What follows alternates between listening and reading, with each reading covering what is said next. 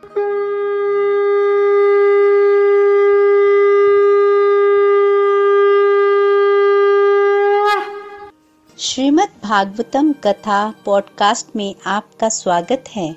Golok express में आइए, दुख दर्द भूल जाइए एबीसीडी की भक्ति में लीन होके नित्य आनंद पाइए। हरी हरि बोल।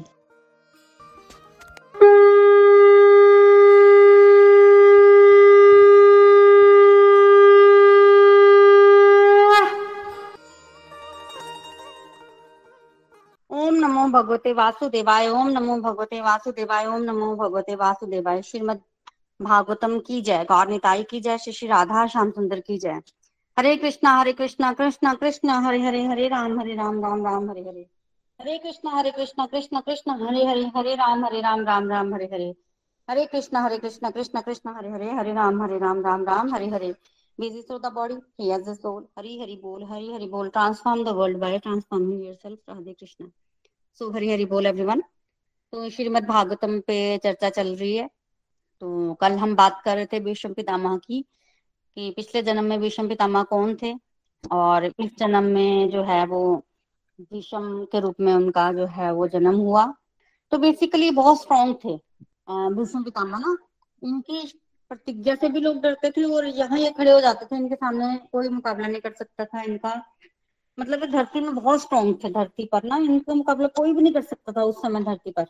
ये बारह महाजनों में एक थे और इस तरह से होता था कि जैसे एक बार अर्जुन युधिष्ठिर वगैरह इनके पास गए और इन्होंने कहा भीष्म पितामह जी को कि हम लोग राज्य लेना चाहते हैं और ये कौरव हमें कभी राज्य नहीं देंगे तो हम ऐसा करते हैं, हम कौरवों पर आक्रमण करते हैं।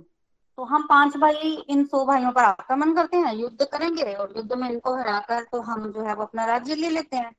तो विष्णु पितामह से पूछने आए। तब विष्णु पितामा ने कहा कि ऐसी गलती कभी मत करना। क्यों? क्यों ऐसी गलती नहीं करनी? क्योंकि ये पाँचों कौरव जो हैं, ये जो कौरव हैं, सौ कौरव, ये अकेले नहीं हैं। इनके साथ मैं हूँ और मुझे इस धरती में पर कोई नहीं हरा सकता। तो धरती में से तुम जिसको मर्ज़ी ले आओ, तुम मुझे नहीं हरा सकते तो तुम्हें राज्य मिलने से रहा। इसलिए तुम ये गलती मत करना, आक्रमण मत करना।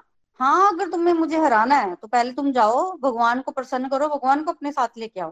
भगवान तुम्हारे साथ आएँगे तो तुम मुझे हरा सकते हो अदरवाइज़ तुम मुझे नहीं हरा सकते। ये विष्णु पितामह ने अपने मुख से बोला, और ये सच भी है। भगवान को जब ये पता चला, विष्णु पितामह ने ऐसे बोला है, और भगवान को आना पड़ेगा उनको मारने के लिए तो फिर भगवान आए अर्जुन के साथ। कुरुक्षेत्र के युद्ध में भगवान स्वयं आए थे। अदरवाइज़ भीष्म पितामह जी को धराशायी करना पॉसिबल ही नहीं था। इतनी शक्ति थी इनके अंदर। कहाँ से आई इतनी शक्ति? तो बेसिकली कल हमने डिस्कशन की थी, ये आठ वसु थे ना? तो ये आठवें नंबर के वसु थे। तो बाकी जो सात वसु थे, वो जब जाने लगे स्वर्ग लोग को तो उन्होंने भी अपनी शक्ति जो है, वो इस आठवें वसु को दे दी कि अब स्वर्ग लोग में तो इतनी शक्तियों की आवश्यकता नहीं होती तो ये इस धरती पर थे तो इनको उन्होंने शक्ति दे दी थी। तो ये जो विषम पितामह थे ना, इनके अंदर जो है वो आठ वसुओं की शक्ति थी। तभी ये बहुत ज़्यादा ताकतवर थे और इनका मुकाबला जो है वो कोई नहीं कर पाता था। एक्सोल्टेड डिवोटी थे। इनके जो गुरु थे वो थे परशुराम। तो एक बार क्या हुआ कि इन्होंने अपने भाइयों के विवाह के लिए तीन काशी नरेश की पुत्रियों को ले गए थे ये स्वयंवर से। तो उनमें से अम्बा जो थी, वो किसी और से प्यार करती थी और उन्होंने बोला इनको कि मैं किसी और से प्यार करती हूँ तो मैं आपके भाई से विवाह नहीं कर सकती। तब इन्होंने उसको भेज दिया था कि तुम जिससे विवाह करना चाहती हो तुम कर लो। पर जिससे वो विवाह करना चाहती थी, उन्होंने उनको स्वीकार नहीं किया। तब अम्बा ने विष्णु पितामा जी को बोला था कि तुम मेरे से विवाह करो। विष्णु पितामा ने मना कर दिया क्योंकि इन्होंने तो प्रतिज्ञा ले ली हुई थी। तब वो अम्बा इनके गुरु के पास गई थी, परशुराम जी के पास। और परशुराम जी को अम्बा की बात ठीक लगी और उन्होंने अपने शिष्य को बोला विषम पितामा को कि तुम इससे विवाह करो। विषम पितामा ने मना कर दिया। तब परशुराम ने बोला कि मेरे से युद्ध करो। तब विषम पितामा ने परशुराम जी से अपने गुरु से युद्ध किया था और युद्ध में इन्होंने अपने गुरु को हरा दिया था। तो वो कहने को कहा जा सकता है गुरु को हरा दिया, पर गुरु जी इनके बड़े खुश हुए थे। बहुत खुश हुए थे। उन्होंने बड़े सारे आशीर्वाद भी दिए और अम्बा को बोला कि अब मैं तुम्हारी मदद नहीं कर सकता। और शिष्य अगर गुरु से आगे निकले तो गुरु को हमेशा जो है वो खुशी होती है। तो वो खुश थे। तो इन्होंने अपने गुरु परशुराम जी को भी परास्त कर दिया था। परशुराम जी कौन थे? बेसिकली भगवान के एक अवतार ही तो थे। अवतार थे ना? तो परशुराम जी के जो और शिष्य हैं वो विष्णु पितामह को कुछ कुछ बोलते रहते थे। कभी उनकी निंदा करते थे कि देखो कैसा शिष्य है, गुरु के विरुद्ध युद्ध किया, गुरु को हरा दिया, इस तरह से। और आज जब दुनिया में खबर फैली है कि विष्णु पितामह अपना देह त्याग करने जा रहे हैं, पांडवों को उपदेश करेंगे, भगवान स्वयं उनके पास जा रहे हैं, तब काफ़ी ऋषि मुनि वहाँ गए और परशुराम स्पेशल गए। विष्णु पितामह जी के देह त्याग को देखने के लिए और उन शिष्यों को तो ज़रूर साथ लेके गए जो निंदा करते थे। आओ अब मैं तुम्हें दिखाता हूँ कि विष्णु पितामह क्या चीज़ है। चलो मेरे साथ हम जाएँगे देखने के लिए। तो बेसिकली एक ग्लोरियस डिपार्चर है कि जब आ, मतलब ग्लोरियस डिपार्चर इस धरती को छोड़कर जाने के लिए जब विष्णु पितामह जैसे जा रहे हैं ना सब लोग देखने को आ रहे हैं तो जीवन भर आपने कैसा जीवन जिया? जो पता तो मृत्यु के समय ही लगता है ना? तो ऐसा डिपार्ट मतलब ऐसे जा रहे हैं विष्णु पितामह। कौन कौन से ऋषि मुनि वहाँ गए? जी श्रीमद भागवतम में वर्णन आता है। पर्वत मुनि, नारद, धौम्य, ईश्वर के अवतार व्यास देव जी बृहदश्व भरद्वाज, परशुराम, उनके शिष्य, वशिष्ठ इंद्र प्रमद त्रित गृत समद, असित, कक्षिवान, गौतम, अत्रि, कौशिक सुदर्शन, भगवान के सुदर्शन चक्र भी, सुखदेव गोस्वामी, कश्यप, अंगिरस इत्यादि, अभी खत्म नहीं किया, इत्यादि। अनेक अपने अपने शिष्यों के साथ वहाँ गए। तो ये सब वहाँ गए थे। कितने महान महान ऋषि देखिए वहाँ गए। अब पर्वत मुनि सबसे पहले आया पर्वत मुनि बेसिकली नारद जी और पर्वत मुनि इन दोनों में कोई ज़्यादा डिफरेंस नहीं है, इकट्ठे ही रहते हैं दोनों। दोनों ही गए, नारद मुनि भी वहाँ प्रेजेंट थे। ये लोग आकाश में आराम से विचरण कर लेते हैं, और ये जो कह सकते हैं हम लोग की परीक्षित महाराज के पुत्र जन्मेजय ने जो यज्ञ किया था, वहाँ भी ये प्रेजेंट थे।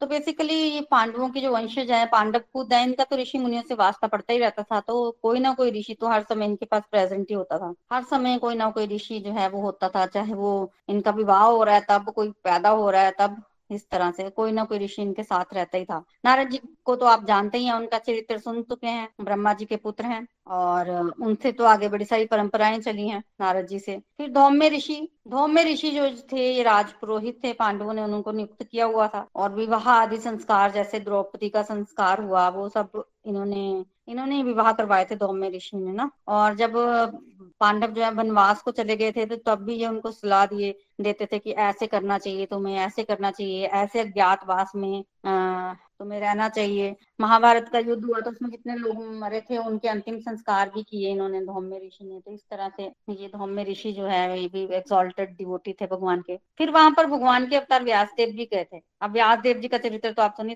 चुके हैं उन्होंने वेदों का वे, महाभारत का पुराणों का सबको लेखन कार्य जो है वो किया। और ये धृतराष्ट्र पांडु और विदुर के पिता पिता भी थे। अगर आप महाभारत देखें तो इनके पिता जो थे वो वेद व्यास जी थे। भरद्वाज ऋषि भरद्वाज ऋषि सप्तऋषियों में से एक हैं और बेसिकली द्रोणाचार्य जी के पिताश्री हैं। भरद्वाज पुत्र हैं द्रोणाचार्य। तो द्रोणाचार्य जी के पिताजी भी वहाँ गए। परशुराम जी तो भगवान के अवतार हैं ही हैं। जैसे 21 बार उन्होंने इस पृथ्वी को क्षत्रियों का संहार किया था और इनकी आयु बड़ी अधिक थी। आप देखें, भगवान राम के समय भी ये थे और उससे पहले भी थे और अभी भगवान कृष्ण के समय भी ये हैं। तो राम के समय ये गुस्सा कर गए थे, थोड़ा इन्होंने उनको पहचाना नहीं था, पर भगवान कृष्ण के समय इन्होंने कोई ऐसी गलती नहीं की। तो इस तरह से वो भी वहाँ गए थे। विशिष्ट ऋषि विशिष्ट ऋषि को तो आप जानते ही हैं, ये तो भगवान राम के कुल गुरु थे ना? तो भगवान राम का राज तिलक और जो भी उनके सारे कार्य थे, वो इन्होंने संपन्न कराए थे।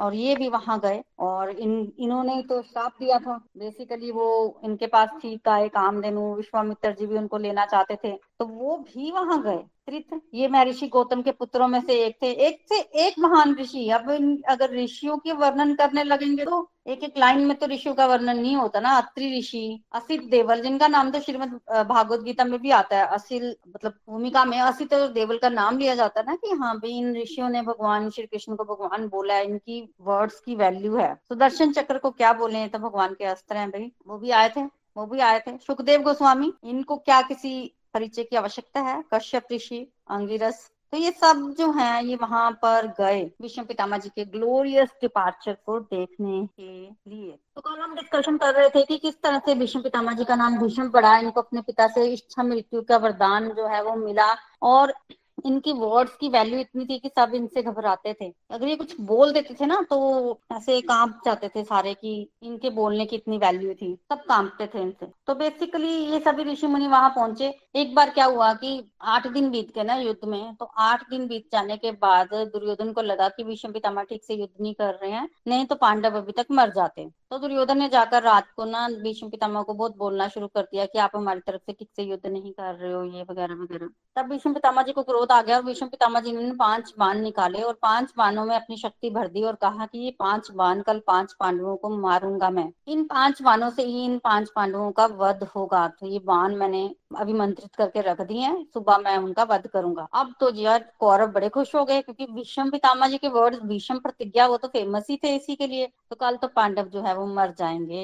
ये नाचने लग पड़े कौरव। अब नाचने लग पड़े पर दुर्योधन के मन में फिर शंका आई। दुर्योधन ने कहा, सोचा कि ये तो पितामा तो पांडवों की तरफ़ है। ये पाँच मान तो वो पांडवों को अवश्य मारेंगे। पर ये पाँच बार इनके पास बचेंगे, तब ये पांडवों को मारेंगे ना। ये तो पांडवों की तरफ़ है, ये तो आधी रात को ही बाँध दे देंगे, पांडवों को बता देंगे उनको। तो क्यों ना ये बाँध मैं इनसे ले जाऊँ। तो दुर्योधन ने भीष्म पितामा को बोला कि पितामा आप ऐसा कीजिए, ये बाँध मुझे रात को दे दीजिए। सुबह मैं युद्ध के समय आपको दे दूँगा। तो मुझे ये बाँध दे दीजिए। तो बाँध दे दिए। भीष्म पितामा ने बोला, ठीक है, वो भी उनकी मान की बात समझ गए, तुम ले जाओ बाँध। तो वान जो है वो ले गया दुर्योधन। अब हुआ ऐसे कि अब भगवान श्री कृष्ण जो है वो गए अर्जुन के पास और अर्जुन को बताया ऐसे ऐसे। और अर्जुन को एक तरकीब बताई और कहा, भेजा, अर्जुन को दुर्योधन के पास भेजा। तो रात को अर्जुन दुर्योधन के पास आए। तो बेसिकली उस समय क्या होता था कि दिन भर तो सब लोग युद्ध करते थे और युद्ध में लड़ते थे, रात को मित्रों के रूप में व्यवहार करते थे सब। तो जब अर्जुन निशस्त्र होकर दुर्योधन के शिविर में गया तो सबने उनका स्वागत किया। दुर्योधन ने भी स्वागत किया और दुर्योधन ने स्वागत किया और बोला कि तुम कैसे आए बताओ? तो अर्जुन ने बोला कि मैं कुछ मांगने आया हूँ। एक्चुअली हुआ ऐसे कि युद्ध से पहले ना, एक बार ना गंधर्वों ने ना दुर्योधन को बंदी बना लिया था। और उस समय पांडव जो है, वनवास भोग भोग रहे थे और ये ये दुर्योधन जो है ना, ये पांडवों को क्षति पहुँचाने ही वन में गया था। वहाँ पर इसने गंधर्वों की किसी कन्या को छेड़ दिया और उन्होंने उनको बंदी बना लिया। कौरवों को और दुर्योधन को स्पेशली अब दुर्योधन जब बंदी बन गए तो फिर पांडव गए और इन्होंने रक्षा की दुर्योधन की। अब दुर्योधन को उस समय इतनी शर्म आ रही थी कि मैं पांडवों को मारने जा रहा था और पांडव जो है वो मेरी रक्षा कर रहे हैं। तो उसने अर्जुन को बोला कि, अर्जुन, तू मेरे से कुछ भी मांग ले। गिल्ट फील हो रहा था उसको। तो अर्जुन ने कहा कि, मुझे अभी तो कुछ नहीं चाहिए, मैं आने वाले समय में तुमसे मांग लूँगा। तो दुर्योधन ने कहा, ठीक है। तो आज रात को अर्जुन वो वरदान मांगने दुर्योधन के पास गया कि, भाई, तुमने बोला था, तुम मुझे कुछ दोगे। अब दुर्योधन को याद आया। अब दुर्योधन जो है, उसमें इतनी तो लज्जा बची थी कि अब, भाई, मैंने बोला है तो मैंने देना ही है। और उसको अंदर से ये भी डर लगेगी ये तो क्या मांगेगा, ये तो राज्य मांग लेगा। तो दुर्योधन ने वहाँ बोलना शुरू कर दिया, तुम्हें राज्य चाहिए मुझे पता है, तुम राज्य ले लो। अर्जुन ने कहा, मुझे राज्य नहीं चाहिए। क्या चाहिए? मुझे वो पाँच बाण चाहिए। तो भीष्म पितामह ने जब ये सुना ना सुबह तो भीष्म पितामह बड़ा हंसे और कहने लगे कि ये उस भगवान कृष्ण की चाल है, अर्जुन का इतना दिमाग नहीं है। क्योंकि अर्जुन को अच्छे तरीके से पता था कि अगर वो पाँच बाण मुझे मिल गए तो विष्णु पितामह हमें मार नहीं पाएँगे और विष्णु पितामह हमें नहीं मारेंगे। तो हमारे साथ कृष्णा है, जीत तो हम खुद ही प्राप्त कर लेंगे। तो मैं राज्य तो नहीं मांगूँगा। पाँच मान तुम मुझे दे दो। तो दुर्योधन से वो पाँच मान वो ले गया। अर्जुन, अब दुर्योधन को लगा कि अब मैं क्या करूँ? फिर वो विष्णु पितामह के पास गए और फिर बोलने लग पड़े कि आपने तो प्रतिज्ञा की थी बाण तो चले गए। तो अब प्रतिज्ञा कैसे पूरी होगी आप ऐसे करो मैं पाँच बाण और देता हूँ। तब विषम पितामा ने मना कर दिया और कहा कि जो एक बार मैंने कर दिया तो कर दिया। तो ऐसे बार बार नहीं होता कि मैं अब तुम्हें बार बार बानों में शक्ति डालू, ऐसे नहीं हो सकता। तो तुम ऐसा करो, तुम अब यहाँ से जाओ। तो दुर्योधन कहा मानने वाला था? फिर उसने बड़ा प्रताड़ित किया। पितामा को तरह तरह से अजीब अजीब चीज़ें जो है, वो बोली। और जब बोली तो फिर पितामा ने बोला कि मैं अच्छा ऐसा करता हूँ कि तुम भानुमति को भेज दो। ये भानुमति जो है, वो दुर्योधन की पत्नी है। तुम भानुमति को भेज दो, मैं उसको अखंड सौभाग्यवती होने का आशीर्वाद दूँगा। अखंड सौभाग्यवती होने का। और कल के दिन या तो पांडव मर जाएँगे, सारे पांडवों को मार दूँगा, या फिर मैं मरूँगा। खत्म करते हैं युद्ध। इतना गुस्सा उसने दिला दिया, भीष्म पितामा जी को। कि भीष्म पितामा ने बोला, जाओ तुम और भानुमति को भेजो। और जब दुर्योधन ने सुना तो दुर्योधन बड़ा खुश हुआ, क्योंकि भीष्म पितामा की प्रतिज्ञा ही तो फ़ेमस है। उन्होंने प्रतिज्ञा ले ली और यहाँ कौरवों के शिविर में तो नाच गाना शुरू हो गया। ऐसा नाच गाना शुरू हुआ कि वो जो बोला था कि भानुमति को भेजो और मैं अखंड सौभाग्यवती का आशीर्वाद दूँगा, वो तो मिस ही हो गया बीच में से। उसका ध्यान किसने रखा? था वो प्रतिज्ञा सुनाई दे रही थी कि कल जो है यहाँ तो पांडव मरेंगे या मैं मरूँगा। अब भीष्म पितामह तो मरने से रहे तो पांडव जो है, वो नहीं बचेंगे। इस तरह से कौरवों के शिविर में तो हलचल होना शुरू हो गई। वहाँ बड़े खुश थे सब। वहाँ पांडवों के शिविर में तो भगवान कृष्ण को तो नींद ना आए, वो इधर से उधर चक्कर लगाए, उधर से इधर चक्कर लगाए। परेशान। अब भीष्म प्रतिज्ञा तो फ़ेमस है तो बड़े परेशान हो रहे हैं। अब भगवान श्री कृष्ण सोच रहे हैं कि मेरा ये हाल हो रहा है तो अर्जुन का क्या हाल हो रहा होगा? तो मैं जरा अर्जुन को शांत बना दिया हूँ मुझे तो नींद नहीं पड़ रही। और भगवान श्री कृष्ण वहाँ गए, अर्जुन के पास तो अर्जुन तो ऐसे घोड़े बेच के सोया हुआ। अर्जुन को जब सोता देखा, भगवान श्री कृष्ण ने तो भगवान श्री कृष्ण अर्जुन सोचने लगे कि अर्जुन ने लगता है कि विषम पितामा जी की प्रतिज्ञा को नहीं सुना ये कल पाँचों पांडवों को मार दूँगा। इसने सुना ही नहीं, तभी सो रहा है। तो भगवान श्री कृष्ण ने अर्जुन को उठाया और अर्जुन को बोला कि क्या तुमने भीष्म पितामह की प्रतिज्ञा के बारे में नहीं सुना? अर्जुन ने कहा, सुना है। तो तुम ऐसे सो क्यों सकते हो? सो कैसे सकते हो? तब अर्जुन ने जवाब दिया कि केशव, तुम जाओ मुझे सोने दो। भगवान ने फिर उठाया और कहा कि तुम सो कैसे सकते हो? अर्जुन उठा और अर्जुन ने भगवान को बोला कि जब तुम जाग रहे हो तो मुझे जागने की क्या ज़रूरत है? तुम जाग रहे हो ना परेशानी में और तुम जाग रहे हो, तुम कुछ ना कुछ कर ही लोगे मैं क्यों जागू? मैं तो शरणागत तू ना, मुझे सोने दो। अर्जुन, गया तो भगवान सोचने लग पड़े, ये मेरे भक्त, भक्तों के स्टैंडर्ड तो देखो, अब मेरा भक्त है, वो वैसे शरणागति में सो गया है तो अब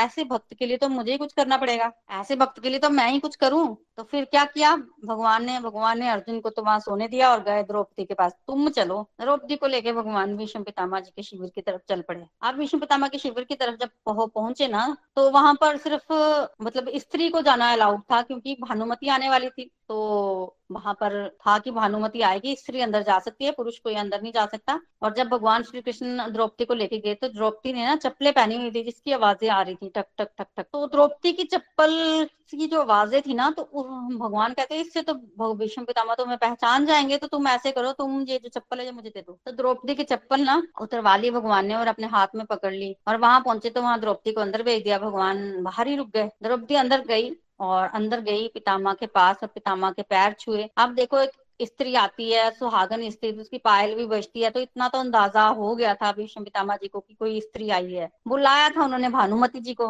आशीर्वाद देना था, अखंड सौभाग्यवती। तो उनको लगा भानुमति आई है तो उन्होंने आशीर्वाद दिया, अखंड सौभाग्यवती भव। जब जो आशीर्वाद दिया तो द्रौपदी जो है, वो कहने लग पड़ी कि ये कैसी बातें करते हो पितामा आप तो विरोधाभास वाली बातें करते हो। अभी तो प्रतिज्ञा की कि पाँचों पांडवों को मार दोगे, अभी अखंड सौभाग्यवती भव। तो मुझे ये बता दो कि आपकी कौन सी प्रतिज्ञा? कौन सी बात सच होगी? ये बात सच होगी या वो बात सच होगी जो पहले बोली? जो सुना भीष्म पितामा ने तो कहा, कौन? द्रौपदी तुम?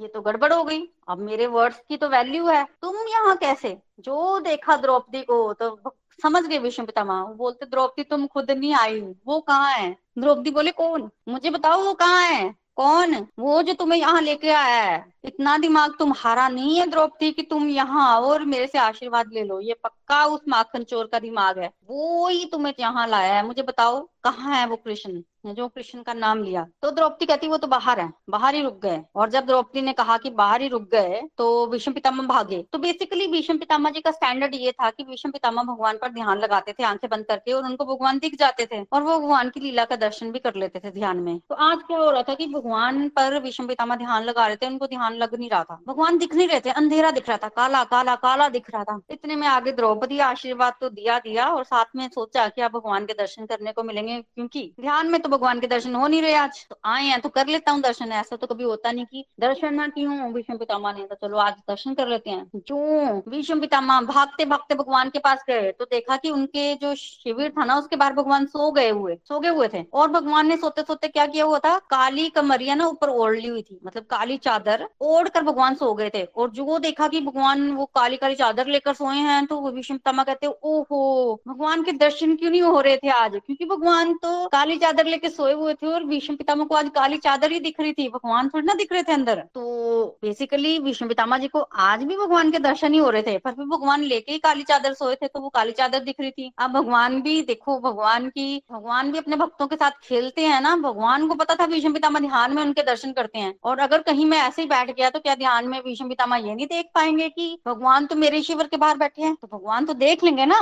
अब भीष्म पितामह तो देख लेंगे भगवान को। तो अपने भक्तों की रक्षा के लिए भगवान वो काली चादर लेके पास सोए पड़े हैं कि भीष्म पितामह को अगर मैं दिखूं भी तो ये काली काली चादर ही दिखे और कुछ ना दिखे। तो भगवान वहाँ सोए हुए तो अब भीष्म पितामह समझे और भीष्म पितामह कहते हैं कि ये तो छलिया है, पक्का ये छलिया है, ये बड़ा छल करता है। तो क्यों ना मैं इसके दर्शन तो भीष्म पितामह ने भगवान की वो जो काली काली चादर थी उसको हटाया। जो भीष्म पितामह ने उस चादर को हटाया। तो क्या देखा भगवान सोए हुए और भगवान का पिल्लो क्या है? द्रौपदी की चप्पल नहीं उतरवाई थी उसके पैरों से? उसका पिल्लो बनाया हुआ भगवान ने। और वो द्रौपदी की चप्पल पर सोए हुए। तो भीष्म पितामह कहते हैं राम, ये भगवान ने किसकी चप्पल को पिल्लो बनाया हुआ? द्रौपदी की? अब तो विष्णु पितामा बोल उठे। बोलते, जिस भक्त की चप्पल को तुमने पिल्लो बनाया हुआ है, उस भक्त का तो मैं क्या बिगाड़ूँगा? भीष्म प्रतिज्ञा तो क्या इस ब्रह्मांड में उस भक्त का कोई भी बाल बांका नहीं कर सकता? जा द्रौपदी, जा। मेरी प्रतिज्ञा तो पहले वाली तो गई। यही वाली, यही प्रतिज्ञा जो मैंने अभी की है, अखंड सौभाग्यवती भव, यही प्रतिज्ञा चलेगी और तेरे पतियों का बाल भी बांका नहीं होगा। कल तेरे पाँचों पति युद्ध से वापिस आएँगे, मैं युद्ध से वापिस नहीं आऊँगा। मैं नहीं आऊँगा युद्ध से वापिस। युधिष्ठर को भेजो और उसको मैं बताऊँगा कि कैसे मेरी मृत्यु होगी, कैसे मुझे युद्ध भूमि से हटाया जा सकता है। तो बेसिकली जब महाभारत का युद्ध शुरू हुआ था तो उस समय युधिष्ठर जो है, वो पितामा के पास उनको प्रणाम करने गए थे और उनसे उसी समय उन्होंने विजय श्री का आशीर्वाद लिया था। और पितामा ने उस समय बोला था युधिष्ठर को कि अगर आज तुम मेरे चरण स्पर्श करने नहीं आते तो मैं तुम्हें श्राप दे देता कि तुम युद्ध से हार जाओ। तब तब युधिष्ठर ने बोला था कि आपसे पूछे बिना, आपसे आगे लिए बिना तो मैं कुछ भी ना करूँ, फिर युद्ध तो इतना बड़ा है, ये मैं कैसे आपके आगे के बिना कर सकता था? कैसे कर सकता था? तो अब आपने मुझे आशीर्वाद दिया, आपकी वर्ड्स की तो बड़ी वैल्यू है, आप मुझे बताओ मैं विजयी होऊँगा कैसे? आशीर्वाद तो दे दिया आपने। मेरे को अब विजय मिलेगी कैसे, ये भी बताओ? क्योंकि आप भीष्म पितामा से पूछ करते थे, उनकी वर्ड्स की बड़ी वैल्यू थी। तब भीष्म पितामा ने बोला था कि आशीर्वाद तो मेरा फलेगा, पर मैं तुम्हें अभी नहीं बताऊँगा। तुम्हें मैं समय आने पर बताऊँगा कि कैसे मेरी मृत्यु होगी तो आज बोल रहे हैं कि युधिष्ठर को भेजो और युधिष्ठर और पाँचों पांडव मिलकर आए थे और फिर तब भीष्म पितामह ने खुद ही बता दिया था कि शिखंडनी को मेरे सामने लेके आओ। वो अम्बा है। जब परशुराम जी ने उनको बोला था कि तुम जाओ, मैं तुम्हारी कोई मदद नहीं कर सकता। उसके बाद अम्बा ने तपस्या की और भगवान शिव से वरदान मांगा था कि मेरी मृत्यु का कारण वही बनेगी और वही अम्बा भी शिखंडनी के रूप में आई है। वो स्त्री है और जब वो मेरे सामने आएगी तो मैं हथियार जो है वो छोड़ दूँगा और तब तुम मुझे आसानी से मार सकते हो, आसानी से मार सकते हो। तो सी, इस तरह का जो भीष्म पितामा जी का खुदा था, इस तरह का। और आज इसी भीष्म पितामा जी से मिलने भगवान युधिष्ठिर और पाँचों पांडवों को लेके जा रहे हैं और कल हमने डिस्कशन की थी कि जो ऐश्वर्य के साथ जा रहे हैं, ऐश्वर्य फुल ऐश्वर्य के प्रदर्शन के साथ जा रहे हैं ताकि भीष्म पितामा जी को लगे कि धर्म और सामर्थ्य जो है वो एक साथ जो है, हस्तिनापुर के सिंहासन पर बैठा है। और काफ़ी रीजन थे वहाँ जाने के। कल हमने डिस्कशन की थी कि भगवान जो है, वो भीष्म पितामह को ग्लोरीफाई करना चाहते थे। दूसरा, वो मोह दूर करना चाहते थे युधिष्ठर का। तीसरा, युधिष्ठर को ज्ञान भी दिलाना था। ज्ञान दिलवाया उन्होंने भीष्म पितामह से। क्योंकि भीष्म पितामह जी की जो एज थी ना, वो फोर फिफ्टी सिक्स ईयर्स थी। Four hundred fifty six years तो उनका काफ़ी एक्सपीरियंस था, वो भी दिलाना था। और अब बाल भगवान ने अपने भक्त को ग्लोरीफाई करना था। भीष्म पितामह जी ने देह त्याग करना था। और भगवान ने वचन दिया था कि मैं आऊँगा। और भीष्म पितामह उन्हीं का इंतज़ार कर रहे थे। और जब भीष्म पितामह जी को तीर लगे थे ना युद्ध में तो उस समय भीष्म पितामह के शरीर में बड़ी दर्द हुई थी। आप खुद सोचिए ना कि आपको एक सुई भी चुप जाती है तो शरीर में कैसी दर्द होती है। तो उनके तो पूरे शरीर में वान ही वान लगे थे। उनको बड़ी दर्द थी। तो शाम को जब सारे इकट्ठे हुए, तब अर्जुन को ही बुलाया। अर्जुन रो रहे थे पूरी तरह से। भीष्म पितामा ने और बोला कि मुझे पिल्लो दो। तो बानों का उनको पिल्लो दिया गया। फिर उन्होंने बोला कि मुझे बड़ी प्यास लगी है। तो फिर उनको अर्जुन को ही बुलाया गया। अर्जुन ने ही तीर चलाकर वहाँ पर गंगा को प्रकट किया और वही गंगा जो है फिर वो उनका पानी जो है वो विषम पितामा जी ने पिया और उनकी प्यास भी बुझी। फिर उसी समय कितने सारे बैड आए ताकि विषम पितामा के घाव भर सके उनका उपचार किया जा सके उनको पेन किलर्स दी जा सके आज की भाषा में। और उनके लिए काफ़ी सारा फ़ूड भी आया। पर विषम पितामा जी ने वैद्य की दवाई लेने से मना कर दिया कोई खाना खाने से मना कर दिया कुछ नहीं। बिल्कुल। कोई उनके पास ना आए ये बोला उन्होंने और सब कुछ वापिस भेज दिया और वहाँ दर्द में विषम पितामा जो है, वो रहे, उनकी शरीर में काफ़ी पीड़ा थी आज भगवान जानते हैं कि विषम पितामा जी को इच्छा मृत्यु का वरदान मिला है और विषम पितामा वहाँ वेट कर रहे हैं कि कब उत्तरायण आए, सूरज जो है वो उत्तरायण में प्रवेश करे और तब मैं शरीर त्यागू। और आज भगवान सबको लेकर गए और बहुत सारे ऋषि मुनि भी वहाँ पहुँचे। जब वहाँ पहुँचे और विषम पितामा ने देखा विषम पितामा जी जो है वो उनके आँखों से आँसू निकलने लग पड़े। विषम पितामा उस समय इस अवस्था में नहीं थे कि वो उठ कर भगवान को प्रणाम कर सके। तो कैसे प्रणाम किया? आँखों से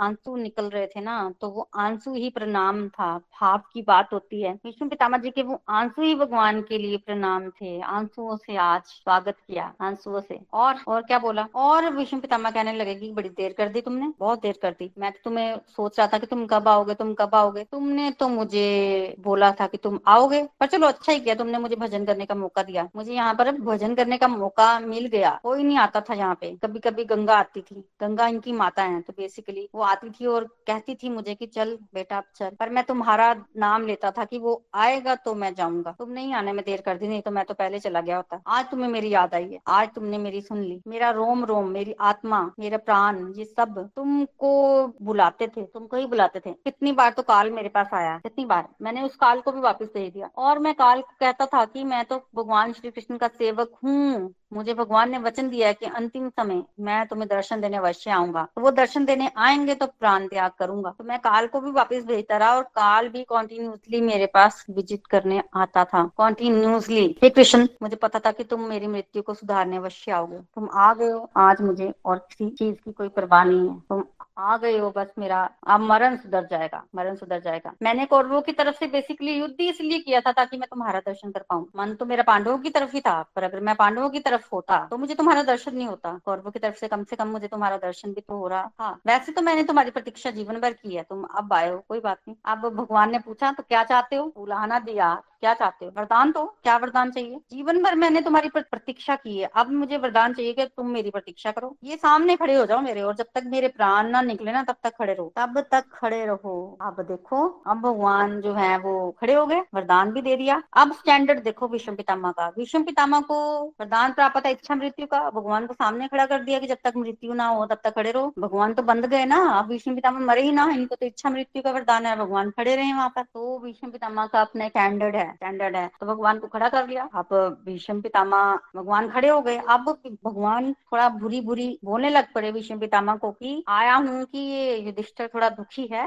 ये बहुत चुप है। तो भीष्म पितामा समझ तो गए थे कि वो जो है, वो दुखी है कि इतना बड़ा, इतने ज़्यादा लोग मर गए। और प्रणाम भी किया सबने भीष्म पितामा जी के चरणों में। भीष्म पितामा ने सबको आशीर्वाद भी दिया। खुश थे भीष्म पितामा तो थोड़ी सी काउंसलिंग करवानी थी भगवान ने। बोला मतलब अपनी बातों से थोड़ा आप विष्णु पितामा जी को बोल रहे हैं कि काउंसलिंग कर दो ना इसकी, क्योंकि अब युधिष्ठिर का मोह विष्णु पितामा से ही दूर होगा, क्योंकि अपने भक्तों को ग्लोरीफाई करवाना चाहते हैं भगवान। तो थोड़ी सी काउंसलिंग के लिए बोला, इस तरह से हो गया है, आप इनको थोड़ा सा बताएँ। इनको ऐसे लगता है कि सबको मैंने ही मारा इतना बड़ा जो सर्वनाश हुआ है, वो युधिष्ठिर महाराज के कारण ही मिला हुआ है। तो युधिष्ठिर महाराज को कुछ शांति मिले तो ऐसा उपदेश आप कर दीजिए। तब विष्णु पितामा जी ने क्या बोला, तब विष्णु पितामा कहते हैं कि रुकिए, रुक जाइए, क्यों रुकिए, क्या बोलते हैं आप? फिर से विष्णु पितामा जी जी ने क्या बोला? बोले कि धर्मराज की शंका का निवारण तो बाद में करूँगा। पहले मेरी शंका का निवारण करो। पहले अपना प्रश्न, पहले मेरे प्रश्न का उत्तर दो, फिर इनके प्रश्नों का उत्तर दूँगा। प्रश्न क्या है? प्रश्न ये है कि मेरा तन पवित्र, मेरा मन पवित्र, मेरी इंद्रिया पवित्र। मैंने जीवन भर कोई पाप नहीं किया। फिर मुझे ये दंड क्यों मिला? ये मैं क्यों बानों के शैयों पर सोया हूँ? क्यों ऐसे लेटा हूँ? भयंकर पीड़ा मेरे शरीर में हो रही है। ऐसी सजा मुझे क्यों? तो इस तरह से विष्णु पितामह ने भगवान को क्वेश्चन कर दिया। देखो, ये क्वेश्चन कोई साधारण व्यक्ति नहीं कर सकता। दुनियादारी में तो हम हज़ारों करोड़ों झूठ बोलते हैं। भगवान के सामने थोड़ी झूठ चलता है। तन पवित्र, मन पवित्र, इंद्रिया पवित्र। तो कभी मन से भी कोई पाप नहीं किया तो मुझे सजा क्यों मिल रही है? ये बात कौन बोल सकता है? भगवान तो ऐसे परमात्मा हमारे अंदर ही बैठे ना तो ऐसे धड़ल्ले से बोल दिया, भगवान को सामने बाँध लिया हुआ है, जा भी कहीं नहीं सकते भगवान। तब भगवान ने उत्तर दिया कि आप सच में, आपने कोई पाप नहीं किया, सच है। तभी तो मैं यहाँ हूँ। आपने खुद तो कोई पाप नहीं किया, पर अपने आँखों से पाप होते हुए देखा है। तो मैं शॉर्ट में बताती हूँ, द्रौपदी की तरफ़ इशारा किया कि जब द्रौपदी का वस्त्र हनन हो रहा था ना, उस समय आपको द्रौपदी को बचाना चाहिए था। अरे, दुष्ट लोगों की दुष्टता जो है, वो समाज को इतना नुकसान नहीं पहुंचाती है, जितना साधु लोगों का मून जो है, वो समाज को नुकसान पहुँचा देता है। ये भगवान ने विष्णु पितामा को बोला ये दुर्योधन तो दुष्ट था, उसकी दुष्टता ने इतना नुकसान नहीं पहुँचाया समाज को, जितना आपके मौन ने पहुँचाया। आप साधु थे? कहने का मतलब भगवान कह रहे थे, इतना कुछ हो गया, महाभारत का युद्ध हो गया, क्या तुम्हें ये नहीं लगा कि तुम एक भारत वंश को एक उत्तराधिकारी दो? तुम योग्य थे, तुम राजगद्दी पर बैठ जाते ना, प्रतिज्ञा तोड़ देते तुम शादी करते, एक उत्तराधिकारी देते, उत्तराधिकारी को बिठाते, वहाँ सिंहासन पर। तुम सामर्थ्य थे, तुम्हारे अंदर सामर्थ्य था। तुम्हारे आगे तो कोई कुछ बोल नहीं सकता था यहाँ मैं। मैं भी,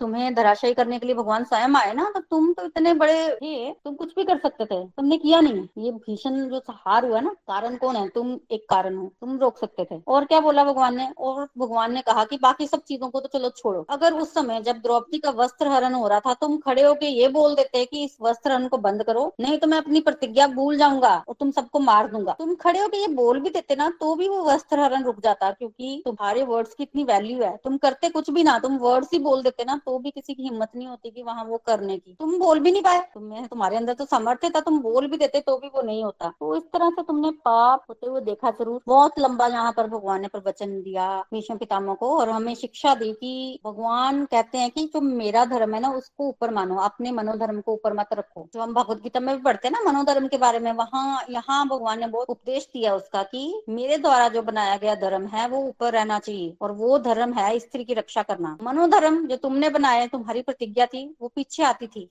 तो जब दोनों धर्मों में टकराव हुआ तो मेरा धर्म जो मैंने बनाया, वो जीतना चाहिए था, ये तुम्हारी गलती है। इसकी वजह से तुम्हें ये दुख मिल रहा है। तो विस्तार से बेसिकली भगवान ने यहाँ पर ये एक्सप्लेन किया। तब भीष्म पितामा को अपनी गलती समझ में आई और बेसिकली उन्होंने बोला कि मैंने युधिष्ठिर का मैंने दुर्योधन का पापी का अन्न खाया था तो मेरे शरीर में पापी का अन्न, पापी का रक्त था। अब मेरे शरीर से रक्त भी निकल गया पापी का और क्योंकि इतने दिनों से मानव की शैया में बैठ पड़े थे, सारा रक्त निकल गया, सब कुछ निकल गया, खा भी कुछ नहीं रहे थे वो। तो शुद्ध हो गए हैं। उस समय भगवान बोले कि अभी सूर्य के उत्तरायण होने में 56 डेज़ हैं। तो 56 डेज़ तुम्हें और जीवित रहना है। अभी तुम क्या बोल रहे हो? अभी तो युधिष्ठिर महाराज को ज्ञान दीजिए, क्योंकि बहुत एक्सपीरियंस था, बहुत राज धर्म, सब कुछ पता था भीष्म पितामा को। तो वो दान वो सारा ज्ञान देने के लिए बोला। तब युधिष्ठिर महाराज की तरफ़ देखा भीष्म पितामा ने और एक अंदर से उनकी आवाज़ आई। मतलब एक होता ही है ना, इतने कष्ट में व्यक्ति पड़ा है और भगवान कह रहे हैं कि फिफ्टी सिक्स डेज़ जो है वो और लगेंगे। तब क्या हुआ? भगवान ने एक हाथ फेरा। कहीं आता है कि हाथ फेरा कहीं आता है कि दृष्टि मिलाई और, और ऐसा चमत्कार हुआ कि आज भीष्म पितामह के शरीर से सारी पीड़ा जो है वो नष्ट हो गई। एकदम जो बेहोशी थी छाई हुई थी वो भी चली गई और एकदम फ्रेश हो गए भीष्म पितामा कोई पीड़ा नहीं है। और बिल्कुल फ्रेश होकर भीष्म पितामा जी ने फिर जो ज्ञान जो दिया है महाभारत में उसका बहुत विस्तार से वर्णन आता है कि फिफ्टी सिक्स डेज़ तक प्रवचन जो है वो करते रहे भीष्म पितामह युधिष्ठिर महाराज सुनते रहे उनका सारा मोह दूर हो गया और अल्टीमेटली फिर वो समय आ गया सूर्य उत्तरायण में प्रवेश कर गया, जब भीष्म पितामा जी ने अपना देह त्याग किया और उस समय भीष्म पितामा ने भगवान की स्तुति की। एकादशी का दिन था, ग्यारह श्लोकों में स्तुति की। बहुत ही ब्यूटीफुल स्तुति इसका वर्णन हम अगले सत्संग में करेंगे। भीष्म पितामा जी ने भगवान की, उससे भी भगवान विष्णु पितामा जी के स्टैंडर्ड का पता चलता है कि कितने बड़े भगवान के डिवोटी थे विषम पितामह। बारह महाजनों में से एक। Hare Krishna Hare Krishna, Krishna Krishna, Hare Hare Hare Ram Hare Ram Ram Ram, Hare Hare. Busy the body free as soul Hari Hari बोल, हरि हरि बोल। Transform the world by transforming yourself Radhe Krishna, Hari Hari. So Hari Hari बोल everyone आज के लिए मेरी तरफ़ से इतना ही। चलिए अब हम बढ़ते हैं अपने रिव्यू सेक्शन की तरफ़। हरि हरि बोल, हरि हरि बोल। सबसे पहले हम चलते हैं विजय जी की तरफ़। हरि हरि बोल, विजय जी, आप कुछ कहना चाहते हैं? हरि हरि बोल, प्रीति जी, हरि हरि बोल, व्यासपीठ को नमन। और आपको शत शत नमन, कोटि कोटि नमन, इतनी प्यारी श्रीमद भागवतम की कथा, इतने सुंदर शब्दों में सुनाने के लिए। कथा तो भीष्म पितामह की है, लेकिन कथाओं के बीच कथाएँ हैं। कल भी आपने हमें कृतार्थ किया था और आज भी। मैं सिर्फ़ शिक्षाओं के ऊपर बात करूँगा। आपने पहले ही हमें बताया है कि भीष्म पितामह बारह महाजनों से सबसे पहली शिक्षा कि भीष्म पितामह हमेशा सही सलाह देते थे। जब पाँचों पांडव पहुँचते हैं कि हम सौ कौरवों पे चढ़ाई कर देंगे और उनको हरा के अपना राज्य ले लेंगे तो भीष्म पितामह उनको कैसी सही सलाह देते हैं कि ये गलती ना करना। मेरे को कोई भी डिफीट नहीं कर सकता है। तुम भगवान कृष्ण के पास जाओ, उनके साथ आओगे, तभी तो आप मुझे डिफीट कर सकते हो। भीष्म पितामह में आठ वासुओं की ताकत थी, उनके गुरु परशुराम थे। और परशुराम जी से भी जब उनका युद्ध होता है तो भीष्म पितामह उन्हें हरा देते हैं। दूसरी शिक्षा ये कि परशुराम जी उनसे हारने के बाद भी प्रसन्न होते हैं। सच्चा गुरु अपने शिष्य की तरक्की से हमेशा ही प्रसन्न होता है और भीष्म पितामह की जो लोग उनके शिष्य बुराई करते थे, जब भीष्म पितामह अपने ग्लोरियस डिपार्चर में थे और अनेकों ऋषि आपने जैसे बताया कि आए तो परशुराम जी उन लोगों को भी साथ लेके गए जो भीष्म पितामह की बुराई करते थे। कौन सा ऐसा मुनि था जो भीष्म पितामह का ग्लोरियस डिपार्चर नहीं देखने के लिए आया? ये तो एक अद्वितीय अलौकिक दृश्य था,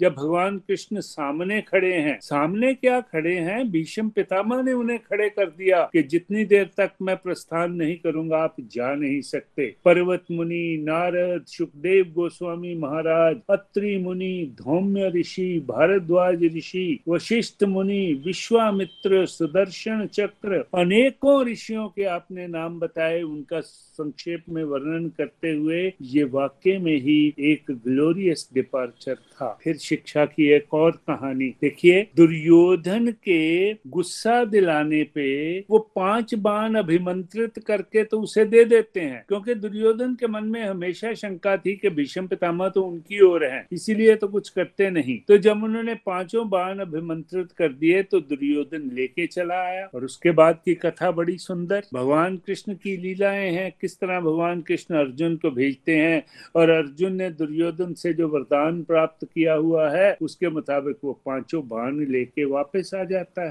अब सवाल ये है कि वहाँ जब दुर्योधन दोबारा आता है तो भीष्म पितामह की दरिया दिली देखिए। वो कहते हैं कि जा, मैं तुम्हें अमर होने का वरदान देता हूँ। अब भानुमति अपनी वाइफ को मेरे पास भेज दो। मैं उसे अखंड सौभाग्यवती होने का वरदान दूँगा। और फिर जो आपने कहानी सुनाई, वो भी भगवान कृष्ण की लीला थी। किस तरह? कौरव तो खुश हो रहे हैं कि कल पांचवों का पांडवों का नाश हो जाएगा, युद्ध खत्म हो जाएगा।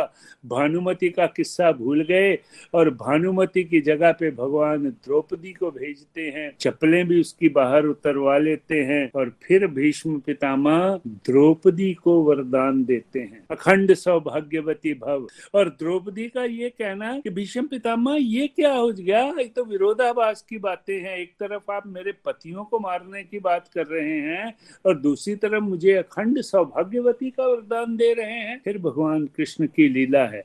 देखिए, भीष्म पितामह जैसे प्रीति जी ने कहा कि वो इतने स्टैंडर्ड वाले हैं कि हम लोग तो सोच भी नहीं सकते। लेकिन उनके पीछे शक्ति कौन सी है? शक्ति भगवान कृष्ण की शक्ति है। और यही हमें याद रखना है कि भगवान जिस ओर हो, धर्म उस ओर होता है, सामर्थ्य उस ओर होता है। और फिर उसके बाद कैसे उस विरोधाभास को दूर किया गया, ये भी हमने देखा। और फिर किस तरह से काली चादर उड़े हुए भगवान द्रौपदी की चप्पलों को सिराना बना के बैठे हुए हैं। और वहाँ भीष्म पितामह का हृदय परिवर्तन होता है कि जिस भक्त की चप्पलों को अपने सिर के नीचे रख के भगवान सोए हुए हैं, क्या मेरे में सामर्थ्य है कि उस भक्त का मैं बाल बिंका कर सकूँ? इसीलिए भीष्म पितामह बड़ी दृढ़ता से कहते हैं कि, द्रौपदी, जाओ, मेरी दूसरी प्रतिज्ञा, दूसरा वरदान कि तुम अखंड सौभाग्यवती रहोगी, यही पूरा होगा। और कल लड़ाई से भीष्म पितामह वापस नहीं आएगा। तरीका उन्होंने पहले ही बता दिया था। अम्बा वाली कहानी आपने बताई कि शिखंडिनी को मेरे सामने रखिए, स्त्री के ऊपर मैं वार नहीं करूँगा और उसके बाद पांडव जो है वो मुझे मार सकते हैं। इतने सुंदर तरीके से आपने यह सुनाई है कि आनंद ही आनंद है। और फिर मैं लास्ट पे आता हूँ कि जब भगवान कृष्ण वायदा दिया हुआ है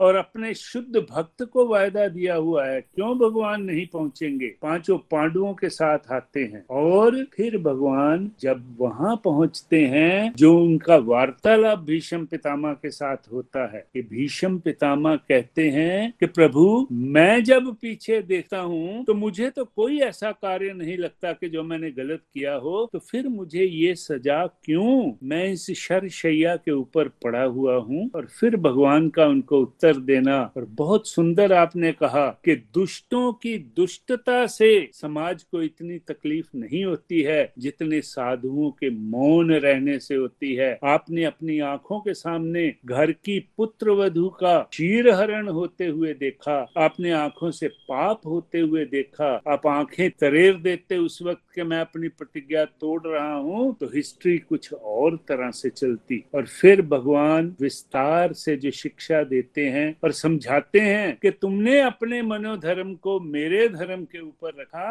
इसीलिए भीष्म पितामह, आपको ये तकलीफ़ हो रही है। और क्योंकि दल बदल भगवान सबको लाए थे, अपनी कृपा दृष्टि रखी, हाथ फेरा, पीड़ा दूर की अपने भक्त की, उनको ऐसे लगा कि जैसे वो बिल्कुल फ्रेश हैं। और उन्होंने भी ये फील किया कि क्योंकि मैं दुर्योधन का अन्न खाता था, वही खून मेरे में था, अब वो सारे का सारा खून जो है, वो निकल गया है। लेकिन प्रभु ने कहा, अभी भी सूर्य के उत्तरायण में जाने में छप्पन दिन है, और आपने तो इच्छा मृत्यु का वरदान लिया हुआ है। तो ऐसा करिए, मैंने आपकी पीड़ा भी दूर कर दी है। इन छप्पन दिनों में इन बच्चों को उपदेश दीजिए। और वहाँ कहते हैं कि उन्होंने धर्मराज को राज्य की शिक्षा का उपदेश दिया। चार सौ छप्पन साल की उनकी आयु थी, ऐसे महापुरुषों का स्मरण करके ही, उनकी कथा को सुन के और समझ के ही आदमी जो है, वो पावन बनने के लिए प्रेरित हो जाता है। समय बहुत हो गया है। मैंने भी समय बहुत लिया। इस एक कथा से इतनी शिक्षाएँ हैं, इतनी शिक्षाएँ हैं। मैंने केवल कुछ शिक्षाओं को यहाँ वर्णन किया है। हमारे लिए सीखने को बहुत कुछ है। अगर इन्हीं चीज़ों को हम अपने जीवन जीवन में उतारे। ये लोग जो थे, ये तो स्टालवार्ड्स थे, महाभारत के पिल्लर थे और इनके जीवन से शिक्षाओं को लेके अगर कुछ शिक्षाओं को भी हम अपने जीवन में उतार लेंगे तो हमारे वारे न्यारे हो जाएँगे, जीवन सफल हो जाए हरी हरी बोल, हरी हरी बोल।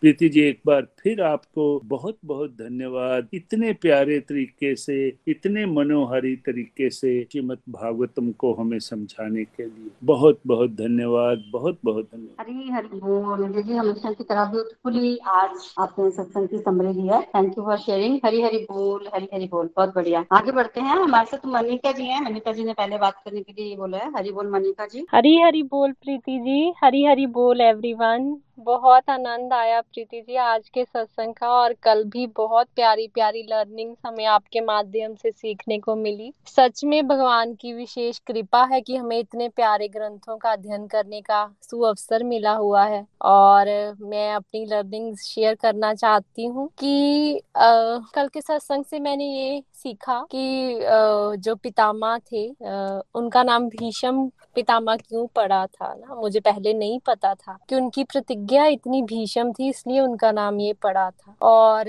लास्ट टाइम जब मैंने उनकी कथा सुनी थी कि कैसे वो श्रापित हुए थे और वो one of the eight Vasu थे और वो धरती पे उन्हें फिर श्राप मिला था। किस विशिष्ट ऋषि जी की जब उन्होंने कामधेनु गाय को चुराया था तो। लेकिन मुझे यही लगता था कि कैसे ये चीज़ें याद रहेंगी लास्ट टाइम जब आपसे सुना था। तो हमें तो भूल जाती हैं चीज़ें, लेकिन मुझे ये एहसास भी हुआ कि जब हम बार बार अपने शास्त्रों का अध्ययन करते हैं तो हमें बहुत उसका फ़ायदा फ़ायदा मिलता है डीप लेवल पे हमारी बातें जो है, वो हमें याद रहती हैं। तो जब फ़र्स्ट टाइम में जो सुना था और जो अब सेकंड टाइम हमें भागवतम का अध्ययन करने का मौका मिल रहा है तो उसमें मैं साफ़ डिफरेंस देख पा रही हूँ कि कैसे मैं चीज़ों को जोड़ पाती हूँ रिकॉल कर पाती हूँ और अब स्पष्टीकरण जो एक फ़र्स्ट रीडिंग में नहीं था, वो सेकंड रीडिंग में बहुत स्पष्ट मुझे चीज़ें समझ आ रही हैं। तो थैंक यू प्रीति जी, आप हमारे लिए इतनी मधुर वाणी में ये लर्निंग्स हमें बताते हैं। तो ये भी मैं शेयर करना चाहती थी कि जो जिन लोगों का फ़र्स्ट टाइम है और उन्हें लगता है कि ये चीज़ें हमारे ऊपर ऊपर से निकलती हैं तो ऐसा नहीं है, वो हमें लगता है, लेकिन जब हम दोबारा से अध्ययन करेंगे तो फिर बहुत अच्छा हमारा बेस और फाउंडेशन जिसे हमें कहते हैं, वो बन जाएगा। और ये भी कि आज हमने भीषम पितामा जी की सारी स्टोरी को सुना ना तो मुझे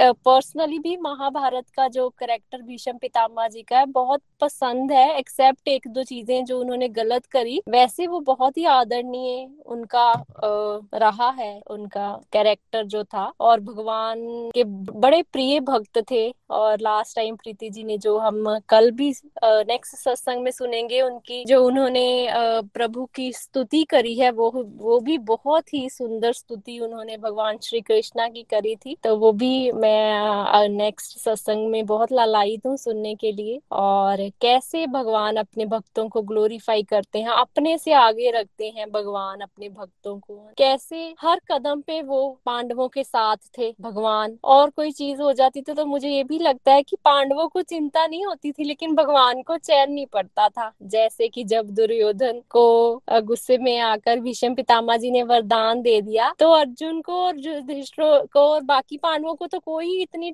पता ही नहीं था, लेकिन भगवान को था कि कैसे अब मैं इसकी युक्ति निकालू, क्या करूँ ना तो भगवान को जब हम अपने साथ रखते हैं ना, पांडवों के साथ थे तो जो भक्त तो भगवान को साथ रखते हैं पर भक्तों को चिंता नहीं रहती, भगवान जी को ज़्यादा होती है कि कैसे मैं इसको बचाऊं? तो ये मैं भी अनुभव करती हूँ कि कई बार हमें बाद में पता चलता है कि ऐसा हो सकता था, लेकिन कैसे हमारी उस चीज़ से प्रभु ने रक्षा कर ली? तो प्रभु अपने भक्तों के हमेशा साथ रहते हैं और उनकी रक्षा करते हैं, उन्हें प्रोटेक्ट करते हैं ना, कैसे उन्होंने प्रोटेक्ट किया और द्रौपदी को भेजा और उसको आशीर्वाद दिलवाया। बहुत सुंदर आज के प्रसंग से बहुत सारी लर्निंग्स मिलती हैं हमें। और फिर हमें जो भगवान की डिवाइन गाइडेंस मिलती है ना, हमें उसको फॉलो करना है। जैसे जैसे भगवान अर्जुन को गाइड करते थे, अर्जुन वैसे ही करता था, है ना? क्योंकि वो भगवान पे आश्रित था, भगवान की गाइडेंस को फॉलो करता था। द्रौपदी को जैसे बोला, वैसे ही द्रौपदी चले गई है ना, चप्पल उतार दी। और कैसे भगवान देखो, अपने भक्तों की चप्पलों के ऊपर सोए। कितने विनम्र हैं भगवान, है ना? हमारे में है ऐसी विनम्रता हम देखें ना? हम किसी छोटे छोटे की, अपने से छोटे की कोई भी चीज़ हम कहते हैं, हम नहीं करेंगे ऐसा। वो तो मेरे से छोटा है ना? उसके साथ ऐसा क्यों उसकी चप्पलों पे मैं कैसे सहूँ मेरा, मैं तो बड़ी हूँ, मेरी तो रिगार्ड होना चाहिए, मेरी रिस्पेक्ट हो होनी चाहिए। लेकिन भगवान कितने विनम्र हैं, देखिए। सोचते नहीं है ऐसा ना। भगवान तो अपने भक्तों पे हर वक्त अपना प्यार, न्यौछावर करते रहते हैं। तो हमें भी भगवान का ऐसा डिवोटी बनना है। इस तरह का भगवान का भक्त बनना है कि भगवान बस हमारे आगे पीछे आगे पीछे जैसे पांडवों के आगे पीछे घूमते रहते थे ना, उनकी इतनी फ़िक्र, इतना उनको, उनसे स्नेह था। तो हमें भी ऐसा करना है और लास्ट में जो भीषम पितामा जी के हमने देखा कि उन्होंने भगवान को कहा, आप आप मेरे पास यहाँ खड़े रहिए तो भगवान अपने भक्तों के आगे कैसे दीन हो जाते हैं और झुक जाते हैं भगवान, है ना? तो हमें भी जो है विनम्रता का हमें भाव आना चाहिए। और फिर भगवान ने कैसे उस भक्त की पीड़ा को देखिए, भीषम पितामा जी को हाथ लगा के, उनकी सारी पीड़ा पीड़ा समाप्त कर दी। तो ऐसा ही होता है। मेरे को भी जब एक बार ये कोविड का मैंने इंजेक्शन लगवाया था तो मेरे पास कोई नहीं था, मुझे बहुत पेन था। लेकिन फिर मैंने भगवान श्री हरि का नाम लिया और I feel like I felt कि भगवान एक तरफ़ राधा रानी जी हैं, एक तरफ़ मेरे कृष्णा जी हैं और उन्होंने मेरे सर पर हाथ रखा है और मेरी सारी दर्द गायब हो गई और मुझे बहुत रिलीव्ड फील हुआ। तो भगवान ऐसे ही हैं, हमेशा हमारा साथ देते हैं और प्रीति जी, आपकी मधुर वाणी से हमें ये प्यारी प्यारी कथाएँ सुनने को मिल रही हैं। आपका बहुत बहुत धन्यवाद। कोटि कोटि नमन आपको। भगवान श्री हरि का विशेष आभार जिन्होंने हमें ये दिव्य सत्संग, ये दिव्य लीलाओं का सु अवसर हमें दिया है। हरी हरी बोल प्रीति जी, हरी हरी बोल एवरीवन हरी हरी बोल मनिका जी, बिल्कुल आपने बिल्कुल सही बोला। भगवान अपने भक्त का कदम कदम पर ध्यान रखते हैं। इनफैक्ट भगवान तो ये बोलते हैं कि जो भक्त मुझ पर अपना अधिकार मान लेता है, मैं भी उसको मान लेता हूँ। मैं स्वयं पर उसका अधिकार मान लेता लेता हूँ। तो अगर हम भाव राज्य में, जैसे कि विष्णु पितामह जो है, वो भगवान का इंतज़ार कर रहे थे, उनको ध्यान कर रहे थे तो कल हमने सुना कि भगवान भी फिर विष्णु पितामह का ध्यान कर रहे थे। युधिष्ठिर महाराज बड़े हैरान होते हैं कि लोग तो भक्त भगवान का ध्यान करते हैं तो भगवान किसका ध्यान कर रहे हैं? तो जो अगर हम भाव राज्य में भगवान पर अधिकार मानते हैं तो भगवान उसको स्वयं पर खुद ही मान लेते हैं। और जो नाम पड़ा देवव्रत देवव्रत नाम था भीष्म का, उनका नाम जो भीष्म पड़ा, वो देवताओं ने रखा। जब इन्होंने भीष्म प्रतिज्ञा की ना वहाँ पर, तब देवताओं ने फूल बरसाए थे और साथ ही साथ भीषम भीषम भीषम कहकर बोला था। तब से इनका नाम जो है वो भीषम पड़ गया था। तो ये देवताओं द्वारा दिया गया नाम है और ये जो प्रतिज्ञा है, ये कोई साधारण मनुष्य जो है वो कर भी नहीं सकता। और बाकी बड़ी अच्छी लर्निंग्स जो है वो आपकी बनी है। हरी हरी बोल हरी हरी बोल। चलिए, अब हम आगे बढ़ते हैं। हमारे साथ नीलू जी हैं। नीलू जी कुछ कहना चाहते हैं? हरी हरी बोल मैं नीलू महाजन, चंबा से। प्रीति जी, बहुत ही प्यारा सत्संग। कल से हम भीषम देव की कथा सुन रहे हैं। इतना आनंद और आपकी मीठी वाणी से सुनने का मज़ा ही कुछ हो रहा है। कल हमने समझा था कि कैसे श्रापित वसु देवव्रत बने, फिर देवव्रत से वो भीषम बने। और आज आपने इतनी प्यारी कथा सुनाई जिसमें मुझे सबसे ज़्यादा जो अच्छा लगा अर्जुन जी का कि कैसे भीषम पितामा वो कर रहे हैं कि मैं पांडवों को मार दूँगा और अर्जुन आराम से सोए हुए हैं। उनको कोई चिंता नहीं है। तो मेरे मन में यही आ रहा था कि हम जैसे कहते हैं ना, हमें भगवान के ऊपर विश्वास है, हमें भगवान के ऊपर विश्वास है बट फिर भी हमें अंदर से चिंता होती है, डर होती है। तो गड़बड़ी इसका मतलब हमारे अंदर ही होता है, हमें पूरा भगवान के ऊपर फेथ नहीं होता। अगर हमें भगवान के ऊपर फेथ हो तो फिर हम अर्जुन जी की तरह हो। बिल्कुल इंटर में है, आराम से भगवान की ओर सोए हुए हैं और भगवान आके जाओ, आप लेकर आओ। तो इतना सुनकर, उसके बाद मुझे ये बड़ी अच्छी लगी कि सत्संग की जो पितामह थे उनकी कत्ती जो थी, इतनी ज़्यादा पावरफुल होती थी कि उनके मुख से जो निकल जाता था, वो ही पूरा हो जाता था। तो जो हमने भगवत गीता के चैप्टर 15 में आई थिंक हमने समझा था, च्युत और अच्युत वाला जो हमने फॉलीबल से इनफॉलीबल की ओर जाते हैं। तो मैं यही समझ रही थी कि उसमें इनफॉलीबल यही था कि जो भगवान के इनफॉलीबल भक्त होते हैं निकली वाणी ही भगवान के होते हैं। तो जैसे भीष्म पितामा के मुख से ही पहले निकला कि मैं कल पाँच तीर, पाँच पांडवों की जान ले लेंगे, भगवान जी ने देखे कि अपने भक्त की बात भी झूठी नहीं होने दी, उनकी कथनी को कोई फ़र्क नहीं करने दिया और उन्हीं के मुख से ही निकलवा दिया, उनको द्रौपदी जी को अखंड सौभाग्यवती। तो दोनों जो थी भीष्म पितामा जी के मुख से निकल पर भगवान जी ने वो आगे प्रूव भी कर दिया तो उनकी बात भी झूठी नहीं रही और उनकी इनफॉलेबल वाली स्टेट थी, वो भी उनकी कायम रही। फिर उसके बाद ये बड़ा अच्छा लगा कि भीष्म पितामा ने आंसुओं से भगवान को प्रणाम किया। तो कभी हम कहते हैं ना, कभी हम वहाँ पर गए हैं तो हम हाथ नहीं जोड़ सकते, कुछ नहीं कर सकते तो देखो यहाँ से हम ये भी लर्निंग ले सकते हैं कि हम आँखों के माध्यम से भी तो भगवान को देखकर उनको अंदर से जो भी हम कहना चाहते हैं आँखों के माध्यम से भी हम उनको कह सकते हैं। एक चीज़ और बड़ी अच्छी लगी प्रीति जी मुझे कि जो भीषम पितामा जी कह रहे थे कि मैंने तन मन और इंद्रियों दोनों सब मेरी पवित्र है। मैंने कभी मतलब फिर मेरे मैं, मैं वहाँ से ये सोच रही थी कि जब हम लोग होते हैं ना मोह में तो हम भी ऐसे ही सोचते हैं कि मैंने तो कभी नहीं किया मैं तो कभी किसी का मन से भी नहीं बुरा किया पता नहीं हमें क्यों इतना दुख है? तो बट जब हम ये भगवान जी के साथ जुड़ते हैं तो हमें हमारी गलतियाँ। उनको तो साक्षात भगवान जी ने बता दिया कि आपने आँखों के माध्यम से द्रौपदी का चीर हरण देखा, जो भी कुछ है। तो हम भी जब भगवत गीता का अध्ययन करते हैं, ये शास्त्र भागवत महापुराण जैसे लेते हैं तो हमें भी हमारी गलतियाँ रियलाइजेशन होना शुरू हो जाती है कि हमने भी कितनी कितनी गलतियाँ की होती है। बट हम जब कंफ्यूजन में होते हैं तो हमें हमारी गलतियाँ नज़र नहीं आती हैं। Thank you so much Preeti ji. बहुत ही दिव्य सत्संग, और भगवान जी से मैं प्रे करना चाहूँगी कि प्लीज़ वो मुझे ये सत्संग सुनने के लिए हमेशा तैयार ही रखे तो अच्छी बात है। हरी हरी बोल जी। हरी हरी बोल नीलू जी बहुत ही ब्यूटीफुली आपने यहाँ पर अपनी फीलिंग्स शेयर की हैं और बिल्कुल अगर आपका भाव है कि आप सत्संग सुने तो भगवान जो है उसको ज़रूर पूरा करेंगे। कैसे भी करके आप ये सत्संग जो है वो सुन पाएँगे। बाकी Neelu ji thank you for sharing your feelings Hari Hari बोल हरी हरी बोल। एक लास्ट रिव्यू हम ले लेते हैं। हमारे साथ संगीता शर्मा जी हैं। हरी हरी बोल संगीता जी। हरी हरी बोल प्रीति जी व्यासपीठ पर बैठे प्रीति जी को कोटि कोटि नमन है जो इतनी सुंदर सुंदर कथाएँ हमें सुनाती हैं। और कल से हम भीष्म पितामा जी के करेक्टर को ग्लोरीफाई कर रहे हैं और आज हमने आपके माध्यम से सीखा है कि कैसे उनका ये जो ग्लोरियस डिपार्चर है, वो किस तरह से हुआ कौन कौन उनको देखने आया। भीष्म पितामा एक बहुत स्ट्रॉन्ग पिलर थे अपने समय के और उनका कोई भी मुकाबला भी नहीं कर सकता था और बारह महाजनों में से वो एक थे। और जब पांडवों ने भीष्म पितामा जी से पूछा है कि हम कौरवों पर आक्रमण कर राज्य ले लेते हैं तो भीष्म पितामा ने ये बोला कि ये गलती कभी मत करना, क्योंकि वो हमेशा कौरवों के साथ हैं और तब तक पांडव जीत नहीं सकते हैं जब तक वो कौरवों की सेना में है। मतलब इतने वो स्ट्रांग थे। तो उन्होंने उनको ये भी कहा है कि आप भगवान को पहले प्रसन्न करो, भगवान को लेकर आओगे, अगर भगवान सामने आ जाएँगे तो मैं हार सकता हूँ, क्योंकि उनके अंदर इतनी ज़्यादा आठ वसुओं की शक्ति थी, उनके गुरु परशुराम थे, और इस तरह से वो इतने ताकतवर थे कि अब जब भीष्म पितामा जी अपनी देह का त्याग कर रहे हैं तो कैसे वो उनके जो गुरु थे परशुराम जी, वो अपने शिष्यों को लेकर आए हैं कि देखो, इनका जीवन देखो, और आपने बताया कि मृत्यु के समय ही पता चलता है कि आपने जीवन जीवन भर किस तरह का जीवन जिया है? इतने ऋषि मुनि उस महान विभूति को देखने आ रहे हैं, सब जगह से भारद्वाज ऋषि, परशुराम ऋषि, वशिष्ठ ऋषि, गौतम ऋषि, पर्वत मुनि, नारद मुनि मतलब बहुत सारे ऋषि मुनि उनको अंतिम विदाई देने आ रहे हैं। और ये भी हमने सीखा कि जब युद्ध हो रहा था अठारह दिन का तो उसमें आठ दिन जब बीत गए, दुर्योधन ने देखा कि भीषम पितामा जी तो युद्ध भी नहीं कर रहे हैं तो उनको क्रोध आ जाता है तो वो भीषम के ऊपर, भीषम जी के ऊपर क्रोध करते हैं। तो भीषम पितामा कैसे पाँच बाण अभिमंत्रित करके रख देते हैं कि कल ये बाण मैं चलाऊँगा तो ये पांडव जो है, ये खत्म हो जाएँगे। तो इससे वो कौरव खुश हो जाते हैं। लेकिन दुर्योधन ने बोला है कि ये जो बाण है, ये मुझे दे दो। कोई पता नहीं है आपका रात में ये कैसे आपका मन बदल जाए तो आप सुबह मुझसे ले लेना। लेकिन भगवान जहाँ होते हैं, वहाँ सब कुछ संभव होता है। तो भगवान कृष्ण जो है, वो अर्जुन के पास जाते हैं और रात में ही सारी तरकीब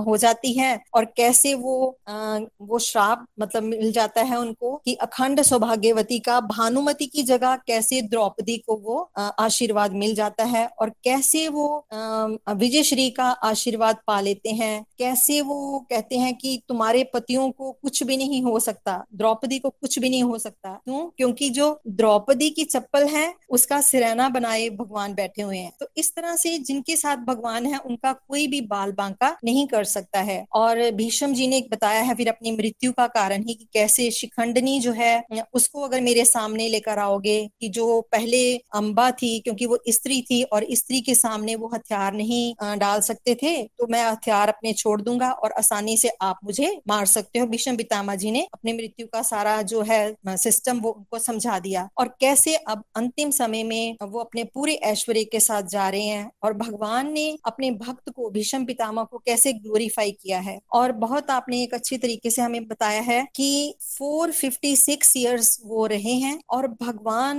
ने वचन दिया था उनको कि मैं आपकी मृत्यु के समय आपके पास ही होऊँगा। और शाम के समय जब वो सारे इकट्ठे होते हैं तो अर्जुन जी ने कैसे बानों का उनको सिराना दिया है, तीर चलाकर उनके मुँह में गंगा का जल पिलाया है, और फिर उन्होंने बोला है कि कोई मेरे पास ना आए, सब चले जाएँ, क्योंकि उनको इच्छा मृत्यु का वरदान था और वो उत्तरायण की इंतज़ार कर रहे थे और अपने आँख के आंसुओं से उन्होंने भगवान को प्रणाम किया है और बोला है कि भगवान आपने आने में बड़ी देर कर दी।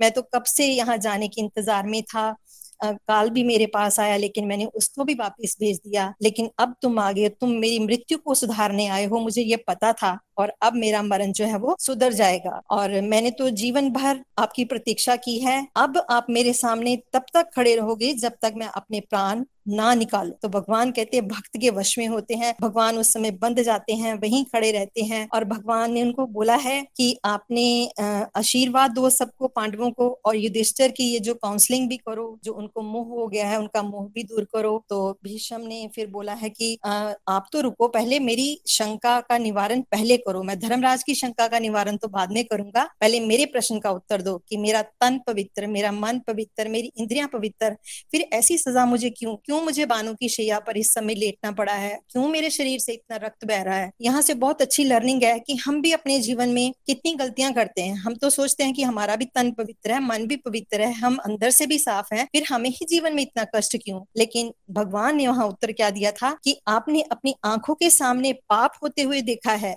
दुष्ट कहते हैं, दुष्ट लोगों की दुष्टता हमें इतना नुकसान नहीं पहुंचाती जितना साधु का मौन नुकसान पहुंचाता है। क्या लर्निंग है हमें कि अगर हमें भगवत गीता से या हमें भागवतम से हम कुछ शिक्षा ले रहे हैं तो अगर हमारी आँख के सामने कुछ पाप हो रहा है तो उसके लिए हमें ज़रूर खड़े होना पड़ेगा। नहीं तो हमारा अंत भी पता नहीं कैसा होगा। हमें ज़रूर उसको सुधारना है अगर हमारी आँख के सामने कोई गलती हो रही है। और भगवान ने भीष्म जी को बताया कि तुम योग्य थे, तुम उस समय अपनी प्रतिज्ञा को तोड़ सकते थे तुम्हारे अंदर इतनी ताकत थी, इतना समर्थ्य था, उस चीरहरण को तुम अगर उसके सामने खड़े हो जाते, कुछ दो शब्द बोल देते तो तुम्हें ये जो दुख है, ये नहीं देखना पड़ता। तो हमें भी अपने मनोधर्म का हमेशा त्याग करना चाहिए। अगर हमें कुछ अच्छी अच्छी शिक्षा मिली है तो उस शिक्षा को हमने अपने जीवन में धारण करना है। जो भी भगवान का धर्म है, उस धर्म के आगे हमें भी अडिग रहना है। जहाँ हमें किसी की रक्षा करने की ज़रूरत पड़े, हमेशा हम उसकी रक्षा भी करें। और इस तरह से लास्ट में अब उत्तरायण होने को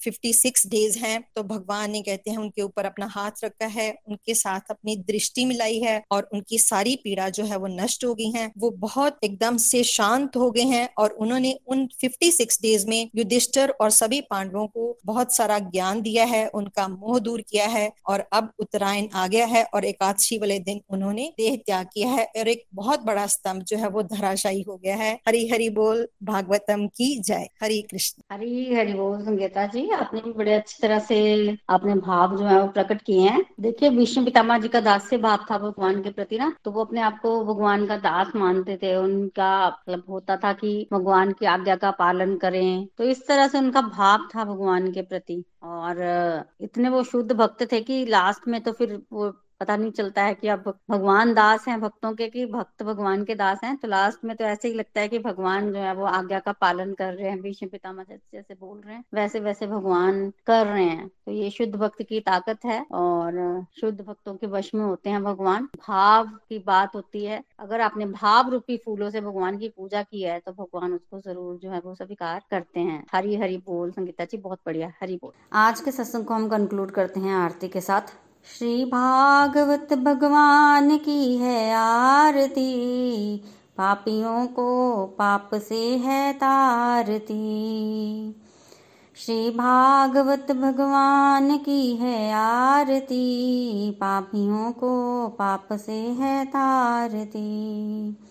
ये अमर ग्रंथ, ये मुक्ति पंथ, ये पंचम वेद निराला नव ज्योति जगाने वाला ये अमर ग्रंथ, ये मुक्ति पंथ ये पंचम वेद निराला नव ज्योति जगाने वाला। हरि नाम यही, हरि धाम यही यही जग मंगल की आरती। पापियों को पाप से है तारती। श्री भागवत भगवान की है आरती। पापियों को पाप से है तारती। ये शांति गीत पावन पुनीत पापों को मिटाने वाला हरि दर्श दिखाने वाला। ये शांति गीत पावन पुनीत पापों को मिटाने वाला हरि दर्श दिखाने वाला। ये सुख करनी, ये दुख हरनी, श्री मधुसूदन की आरती। पापियों को पाप से है तारती। श्री भागवत भगवान की है आरती। पापियों को पाप से है तारती। ये मधुर बोल जगफंद खोल सन्मार्ग दिखाने वाला, बिगड़ी को बनाने वाला। ये मधुर बोल जगफंद खोल तन्मार्ग दिखाने वाला, बिगड़ी को बनाने वाला। श्री राम यही घनश्याम यही ये प्रभु महिमा की आरती। पापियों को पाप से है तारती। श्री भागवत भगवान की है आरती। पापियों को पाप से है तारती। पापियों को पाप से है तारती। पापियों को पाप से है तारती। गोलोक एक्सप्रेस से जुड़ने के लिए आप हमारे email address info at Golok express dot O द्वारा संपर्क कर सकते हैं, या हमारे व्हाट्सएप या Telegram number seven zero one eight zero two six eight two one से भी जुड़ सकते हैं। आप हमसे फेसबुक पेज और यूट्यूब चैनल के माध्यम से भी जुड़ सकते हैं। हरी हरी बोल।